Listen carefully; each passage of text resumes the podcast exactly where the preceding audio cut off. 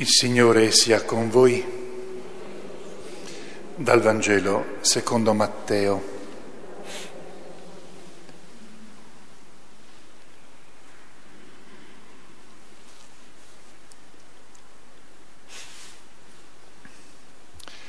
Quando Gesù seppe che Giovanni era stato arrestato, si ritirò nella Galilea, lasciò Nazareth e andò ad abitare a Cafarnao, sulla riva del mare, nel territorio di Zabulon e di Neftali, perché si compisse ciò che era stato detto per mezzo del profeta.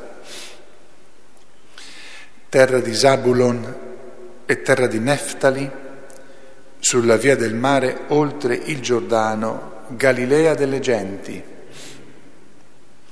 il popolo che abitava nelle tenebre vide una grande luce.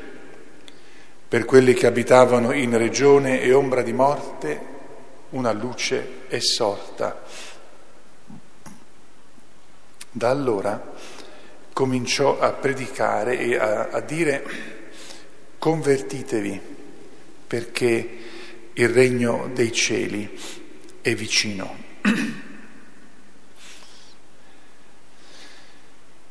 Mentre camminava lungo il mare di Galilea, vide due fratelli, Simone, chiamato Pietro, e Andrea, suo fratello, che gettavano le reti in mare. Erano infatti pescatori. E disse loro, venite dietro a me, vi farò pescatori di uomini. Ed essi subito lasciarono le reti e lo seguirono. Andando oltre vide altri due fratelli, Giacomo, figlio di Zebedeo, e Giovanni, suo fratello, che nella barca, insieme a Zebedeo, loro padre, riparavano le reti. E li chiamò. Ed essi, subito, lasciarono la barca e il loro padre e lo seguirono. Gesù percorreva tutta la Galilea insegnando nelle loro sinagoghe, annunciando il Vangelo del Regno e guarendo ogni sorta di malattie e di infermità nel popolo. Parola del Signore.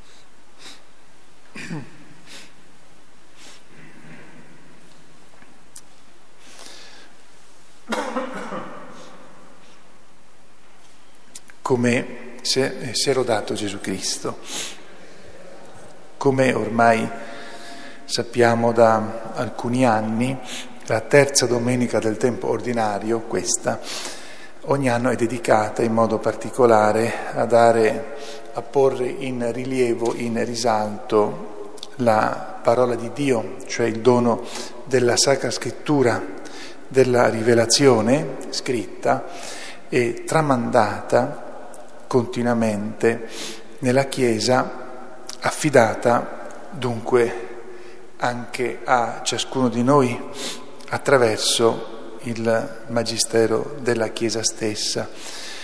E la, la Sacra Scrittura, non così semplicemente da sola per conto proprio, ma proprio letta all'interno della Chiesa, nella lunga tradizione e storia della, della Chiesa che se la tramanda con accuratezza ormai da duemila anni, la Sacra Scrittura è importante perché permette di comprendere il senso della nostra vita, dal punto di vista di Dio e in specifico anche è sempre al centro della celebrazione di ogni sacramento, perché dà la spiegazione degli stessi sacramenti che vengono celebrati e in specifico per noi il sacramento per eccellenza, la Eucaristia, che celebriamo ogni domenica, in verità anche ogni, ogni giorno. Dunque questa domenica vuole mettere l'accento, mettere la, la sottolineatura sul grande dono della rivelazione scritta e tramandata nella Chiesa. E anche la particolare cura che dobbiamo avere tutti nel coltivare lo studio e la preghiera con la Sacra Scrittura nella, nella Sacra Scrittura, che ha una sua struttura anche complessa, se si vuole, per un verso, per un altro verso molto semplice, e noi la eh, dividiamo, come poi San Paolo ce l'ha, ce, eh, ce l'ha detto in prima alleanza, nuova alleanza, in Antico Testamento, Primo Testamento, in Nuovo Testamento, con questa caratteristica fondamentale che è quella tra l'altro che San Paolo, che, che San Matteo oggi ci ricorda, e cioè tutto quello che Gesù dice, fa e compie e anche subisce è tutta una è realizzazione di profezie e quello che deve compiere è stato promesso dalla antichità. Abbiamo visto come oggi San Matteo ci tiene a dire che Gesù inizia il suo ministero in modo ufficiale in Galilea perché c'è una profezia nell'Antico Testamento che spiega questo ed è quella che San Matteo cita ed è quella che noi abbiamo letto anche nella prima lettura. Questo per quanto riguarda questa domenica, come domenica ormai così chiamata della parola di Dio.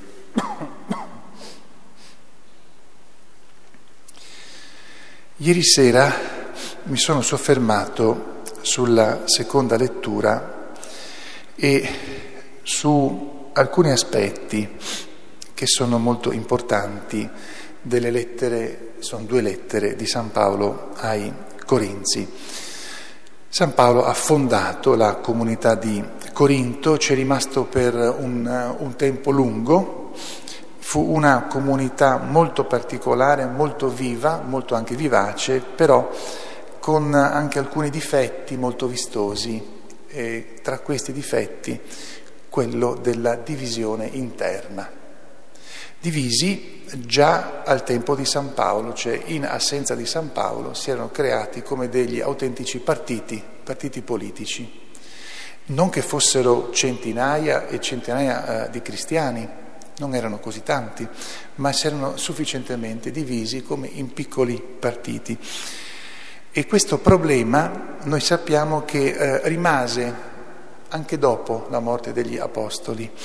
Un papa di Roma, uno dei primissimi papi, scrive ancora alla chiesa di Corinto, scriverà ancora per richiamarli ancora su queste divisioni. Quindi fu una caratteristica un po' eh, particolare di questa comunità che peraltro aveva delle, mh, delle qualità altrettanto vistose, cioè erano conosciuti nella tra le varie comunità eh, cristiane per essere una comunità molto vivace, molto viva. Ora, il problema dell'unità, noi abbiamo eh, ascoltato queste parole, vi esorto per il nome del Signore nostro Gesù Cristo a essere tutti unanimi nel parlare, ad avere un unico animo nel parlare e di essere in perfetta unione di pensiero e di sentire. Ora, ieri sera ricordavo che qui San Paolo parla di una unità che è molto particolare. Non è una unità frutto di, di convenzione o di ragionamento umano, di accordi, di trovare una, una strada per risolvere alla nostra maniera le divisioni che ci sono. Perché? Perché San Paolo, se uno legge tutte le, le, le sue due lettere ai Corinzi, fa riferimento in modo molto chiaro, come anche qui nella parola che abbiamo ascoltato noi oggi, al motivo, all'unico motivo per cui si può essere uniti. Dice, vi esorto per il nome del Signore nostro Gesù Cristo. Sta dicendo con l'autorità di Cristo Gesù vi esorto ad essere unanimi nel parlare, perfetta unione di pensiero e di sentire. E motivi di divisione erano diversi, spesso sfociavano in una, in una sorta di orgoglio, vanità e superbia, ma in modo particolare San Paolo fa notare che eh, loro sono divisi in piccoli partiti, creando dei leader per ogni gruppo, perché molto presto si sono fatti come catturare dalla vanità, dalla superbia e si sono sentiti importanti. E dunque, hanno dunque voluto mettersi come uno al di sopra dell'altro, per i motivi più differenti. Però il fatto anche di avere grandi qualità, eh, grandi doni, anche grandi possibilità, questo li ha fatti cadere nella trappola della vanità e della superbia e quindi hanno creato partiti eh, politici al loro interno, tutto ciò che non ha nulla a che vedere con la vita cristiana profonda. In verità non avrebbe nulla a che vedere nemmeno con la vita umana, non soltanto con la vita cristiana. E San Paolo ricorda l'unica maniera per la quale si deve essere, e l'unico motivo per cui si deve essere uniti, è l'unica maniera per la quale si può essere uniti, il confronto diretto con Gesù Cristo, non con quello che ognuno pensa, ma ehm, qual è il, l'appiglio che San Paolo ha per fare questo eh, richiamo? Loro devono, gli abitanti di eh, Corinto, devono, eh, devono sapere molto bene, devono ricordare molto bene che Gesù Cristo glielo ha presentato San Paolo in pienezza, non ha tenuto eh, nascosto nulla di chi fosse Gesù Cristo. Per cui l'unico motivo e l'unica maniera per essere uniti è quella di confrontarsi con Gesù Cristo così come San Paolo glielo ha presentato. E San Paolo diverse volte li richiamerà perché dimenticano come delle parti di Gesù Cristo. Chi dimentica pezzi, chi dimentica parti, chi si fissa solo su qualcosa di quello che Gesù ha detto o fatto, presto o tardi va fuori strada. Invece va tenuto il Cristo tutto intero, sotto ogni punto di vista. E quando si tratta di fare scelte di vita importanti, come dovevano fare loro, eh, San Paolo dice o vi confrontate con lui, con Gesù, per come lui è, o necessariamente andrete ognuno per la vostra strada, diventerete divisi, ma non soltanto, farete anche liti, combatterete tra di voi, non soltanto ognuno andrà per la sua strada, vivrà come meglio crede, ma farete lotta, vi combatterete e cercherete di sopraffare l'uno l'altro. Dunque la situazione è, è, molto, è molto, grave, è molto seria. Eh, ieri ricordavo anche che San Paolo, se leggete le due lettere, a un certo punto interviene con una severità severissima nei confronti di alcune persone a Corinto, è severissimo. E dicevo che se oggi un parroco o un vescovo facesse qualcosa di simile nei confronti di qualche cristiano, verrebbe subito accusato di essere, di mancare del, dei criteri minimi di umanità. Invece San Paolo non ha avuto nessun problema ad essere severissimo, perché sapeva molto bene dove portavano le divisioni e eh, una vita vissuta disinteressandosi completamente della verità di Gesù. Questo al tempo di San Paolo.